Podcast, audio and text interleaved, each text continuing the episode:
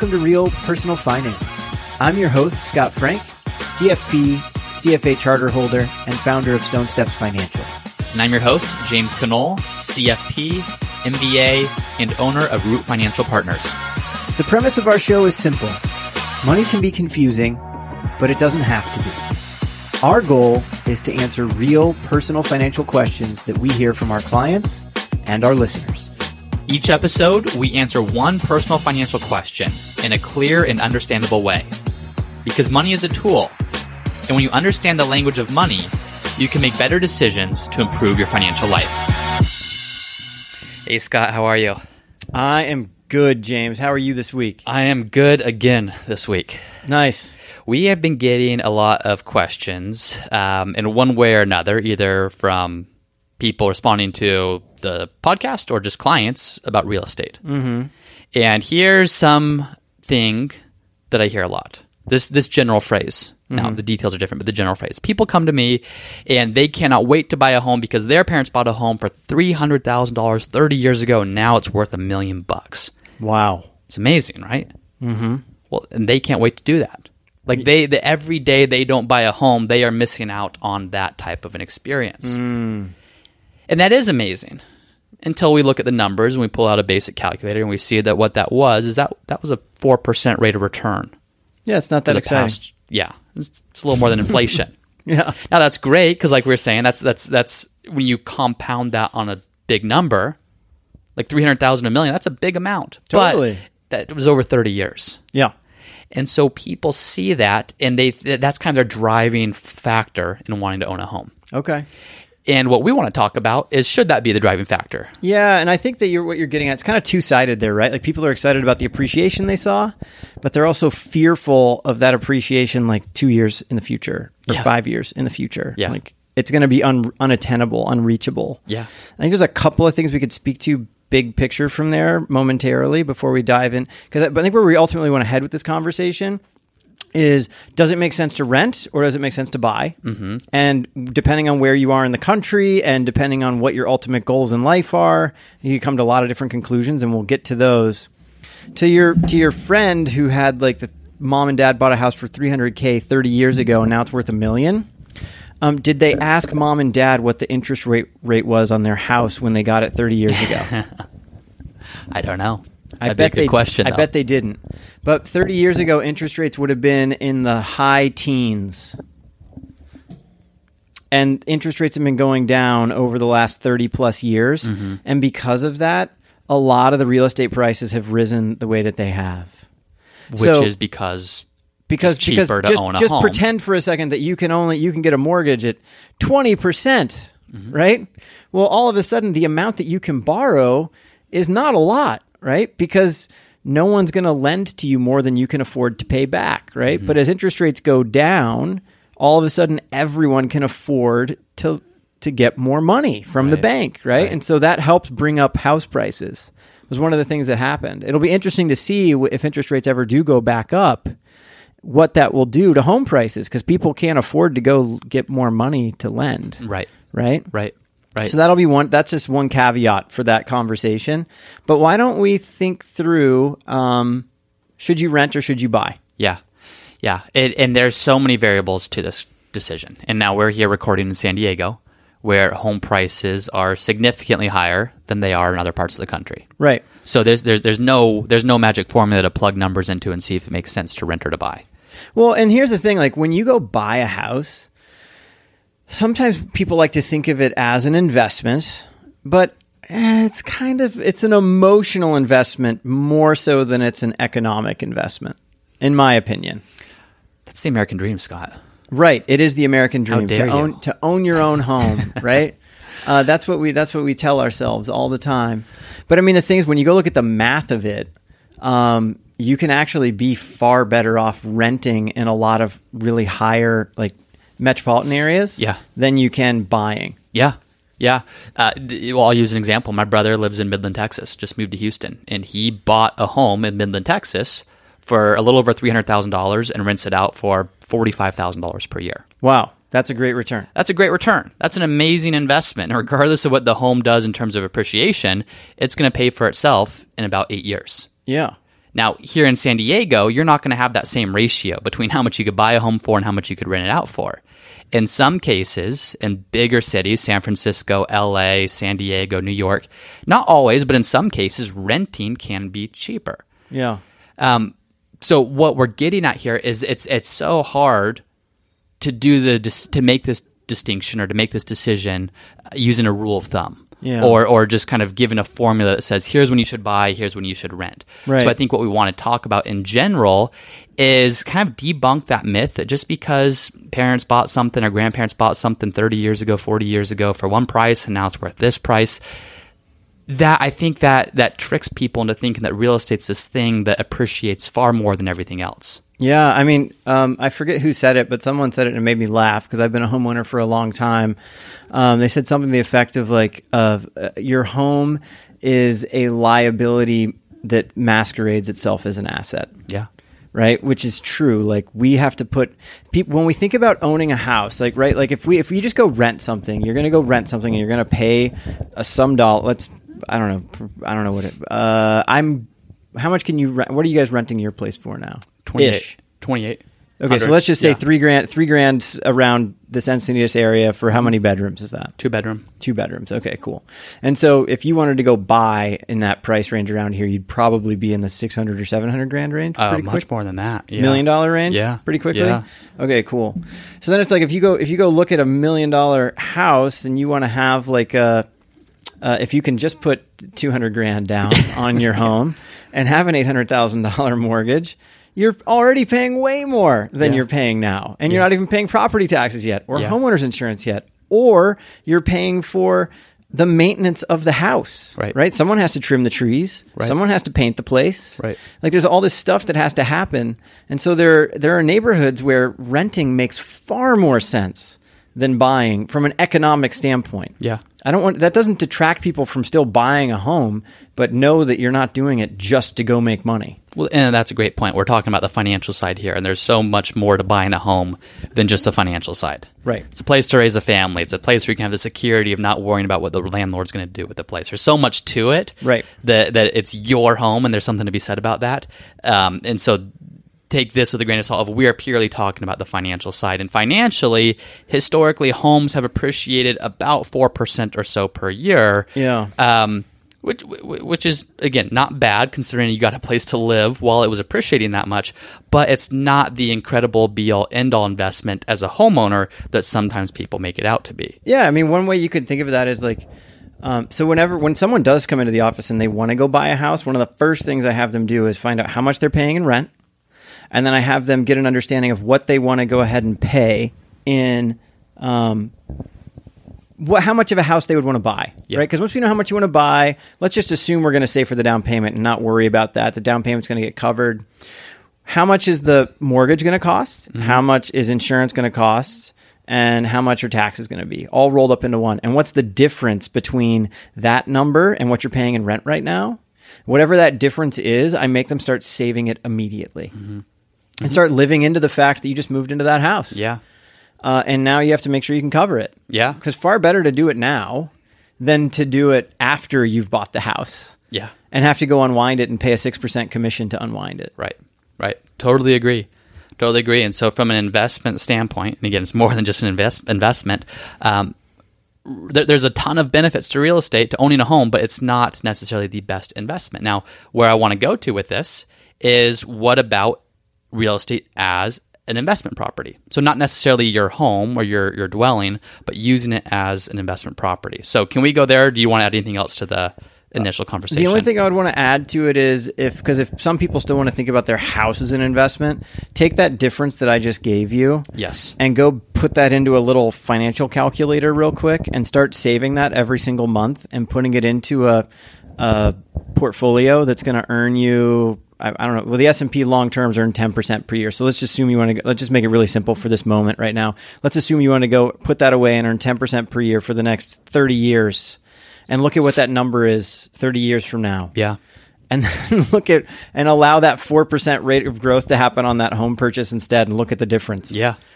You'll you'll see the difference. It's it's pretty incredible. but that's only financial. It's not looking at all the emotional things that come into owning a home. Yeah. So just keep that in mind. yeah, before we get all the hate mail from the, the um, you know people who love love their homes, Yes. we love homes too. I, I love my home. I, I Scott, you own a home and you love it. I, don't own a home yet, but I plan to. So that's not to say this is uh, we're we're not homeowner bashing right now at all. Right. Um, what about as an investment property? Because a lot of people, you know, we just talked about home ownership for something you can live in. When you own it as an investment property, it's a little bit of a different conversation. Um, and people ask, is it good to own investment property? Mm-hmm. And I think the first question you have to ask is, well, compared to what? Right. And what you just mentioned is, is, is I think, great comparison. Is let's just start with a comparison to the S and P 500. So if we are going to treat it as an investment, so not the place where you're going to live, but purely for the financial benefits, um, the S and P 500 long term is average 10% per year. Right. That is truly passive investing. There's nothing that you have to do. There's no effort you have to put in for that 10% to happen. Now, you have to have some emotional kind of courage to, to weather some ups and downs, but there's nothing you have to do. With investment property, there's a lot that you have to do. Mm-hmm. Um, you, that you are a landlord. You're responsible for a lot. That's either sweat equity or it's just time or stuff that you're putting in. So if you're going to do that, from my perspective, and I want to hear your thoughts too, Scott, I'm going to tell a client you better be returning a lot more than 10% per year if you're going to do this. Otherwise, why why take on this hassle when you could just get S&P 500 type returns? Uh, yeah, I'm, I'm on board with you there. It, it's a matter of when you when you to me when you think about real estate, real estate is as we a lot of people come to it and li- like it because it's this building that's not going to move and they can they can they could live in it if they needed to, right? It's like this thing we can tangibly touch, so we really like it. But the thing that we miss is it's it's also illiquid. It's really hard to sell, right? Mm. Um, it's really hard. We have to fix it. We have to keep it running. We have someone has to maintain it. Someone has to run the property. So there's all these things that come into it that you have to ask yourself who's going to do that, and if they're going to do that, how much am I going to pay them, and how's that going to affect my return? Returns from real estate really come in two ways. They come in appreciation, meaning you bought the building for 100k, and you know 30 years from now it's worth 500k or um, you've earned money by someone living in it Right. and so those those two things combined you really want to see a return that's greater than what you could do with your money in other ways Right. rather simplistically Right. because otherwise you're just choosing to make your life hard for no reason Right. so I would want to agree with you that I would want to see a rate of return above what you should be able to get in markets on average. Right. Now there's there's something to be said for having some form of real estate. But the other big thing that happens, and, in all honesty, you can take it as far back, you can get biblical with it and take it as far back to the Talmud. Um, the the Jewish uh, writings Judea, from Judaism, where it was essentially like keep a third of your money essentially in cash, keep a third of it in you could call it real estate, and keep a third of it in equities. And if you always do that, you'll probably be okay. There's actually a lot of, of smarts to that. The issue is if you have a, a home in Southern California, you have more than a third, more than likely, of your assets already sitting in real estate. Yeah. So now you you putting money into real estate to create passive income to make it so it's okay for you to retire someday, you're probably thinking you're going to get this big rate of return or all this cash flow, but it normally doesn't pan out the way that we want it to. Yeah. Yeah. I don't absolutely. know. I, I probably think I went a lot of different ways there. No, So- I'm sorry. I'm, I'm just I'm so caught up in, the, in your wisdom. It's it's, it's amazing. Uh, no, let's use an example. Let's say you want to buy a six hundred thousand dollar home and rent it out. Okay, so you buy a six hundred thousand dollar home. Let's assume that it appreciates at five percent per year. yeah. And we can look at what certain areas have done historically, but there's really, um, I don't know. You may think differently, but that's not. I hear all the time. 4% 's kinda Real estate average. never goes down. It does go down, just like anything else goes down. Now Yeah. the long term trend is upward, but it will Yeah. go down. But let's assume five percent. Um, now let's assume that six hundred thousand dollar home generates thirty thousand per year in rents so another another five percent. another 5%. Okay. So what you have is appreciation of 5% plus 5% just income from that property. The problem with the income is the income's not really thirty grand. Or pardon me, did you say it was 5%? So 30 grand? 5%, uh-huh. The problem is going to be that you're going to be paying, if you carry a mortgage, mortgage interest, you're going to pay Mm-hmm. property taxes. You might have a property manager helping you manage the property, or you're Right. doing it yourself. If you're doing it yourself, think of that home on an hourly basis and how many hours you put into it and divide that out and give yourself an hourly rate. Mm-hmm. Yeah. It typically becomes a lot lower than we think it is. And then you have like maintenance issues, insurance costs, things like that are all going into the house. So you're Yeah. probably not making 30. You're probably not making 30 in that example. No. Yeah. Yeah. So you'd have to back that out. So let's assume that's all backed out. You're Okay. Mm-hmm. at 5%, percent which may not be realistic, but just to just assume here. You're looking at a 10% rate of return there. Yeah. So at that point, you are getting what just investments in the top companies in America around the world have averaged historically. Right. Now, if you love real estate, that's fine. Um, if it's me doing this, I'm going to take the low effort option and just say, why not just invest that money and not worry about the hassle? Now, obviously, if you get more in rent or if you appreciate it more than 5% per year, and there's other benefits like depreciation and some tax benefits you can get from that standpoint. But uh, you need to you i think the point is you need to do the analysis of compare what you think you're going to get from your real estate property going forward Yeah. versus what could you get elsewhere and that's the, really the place you want to start Well, and the other issues that you can dive into pretty quickly are um, what we see, what I see commonly when I look at rental real estate for clients is that the there's a number we look for called the capitalization rate, the cap rate, which is taking the net operating income of a rental property, which is basically taking all the costs of the rental property, but the mortgage and but depreciation, and then looking at um, taking that number and and basically dividing it by the value of the property to see what would it be worth if we were to go sell it to someone else today. How much could they generate off of this? And that's Right. one part of what you're talking about because appreciation's hard to understand, but cap rates are easy to understand Yeah. really quickly. Cap rates are typically in I what I see for single family homes um, around Southern California are typically in the anywhere from the three to five percent range. Mm-hmm. And then if you put on top of that that it's earning three to four percent per year, you're sitting somewhere between six and nine percent, mm-hmm. right, mm-hmm. a year. So it's really not that great. Um, when you look at the rate of return that you're getting relative to other options. Yeah, and now some people, if you know, they're going to have the people jump in and say, "Oh, well, you can leverage it. You know, you're borrowing money to make money," and and you are. You know that that does add to the rate of return. Helps with the appreciation for sure. It does. It It, helps with the appreciation. Um, but you made a good point before we went on. If you could leverage your investments in the stock market, Don't you do that. Don't do it. you do not could do it if recommend you that at to. all. Yeah. But yes, you can. You could do that, which would increase your rate of return, so long as you don't get whipsawed and have to cover. Um, but yeah, the it's just it all comes back to understanding what do you ultimately want to aim for. I think a lot of people come into real estate and think this is this passive thing that they can can generate a lot for them, and in the end, it's usually a blend of real estate and investments that are going to help them get where they want to go. It's not one or the other. Yeah. Um, but in Southern California, typically what I'm seeing is you have so much equity in your home already that it makes it really hard to warrant going and putting a bunch more money into real estate properties. Yeah. When you go look at the cash flow of them, they just don't cash flow that well. Yeah. And when you lever them, that's great. You're levering them for yourself.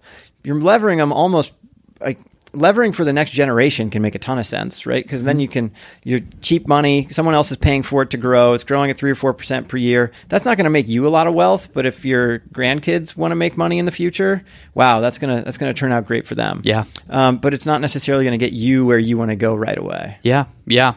And again, I think the point of this is look at this objectively and clearly. I think so many people come in with this almost like zeal, this almost like religious type zeal for real estate, like it's a, it's everything, and, and it can be a wonderful investment, either as a as an investment property, and it can be a great thing to live in, but make sure that you're understanding it from a financial standpoint too. It's Well, but- not everything. And and to that point, like real estate investment advisors, um, a lot of investment advisors don't look at real estate very often. A lot of it has to do with the way that they're paid. They're paid. We're paid most like the way I always used to get paid at my old firms was through assets under management.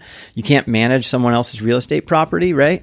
Um, when you work on retainer and things like that, and you can help people look at how to position their assets in total, real estate can completely make sense in someone's balance sheet But again, you're going to go look at, well, what is the rate of return that we're getting here? And does it make sense to own in Southern California or should we own that house in Midland, Texas instead? Yeah. Right? Because you're the example you gave of your brother in Midland, Texas, great. Let's do that all day. Yeah. Oh, yeah. But let's not go own a $600,000 property and or a $900,000 property and make 45 grand on it when we Right. could have a $300,000 property making 45 Making the same grand amount. on it, right? Yeah. Like I want the asset that works for me more, not the one that works for me less. And a lot of people get wrapped up in like I want to own near me.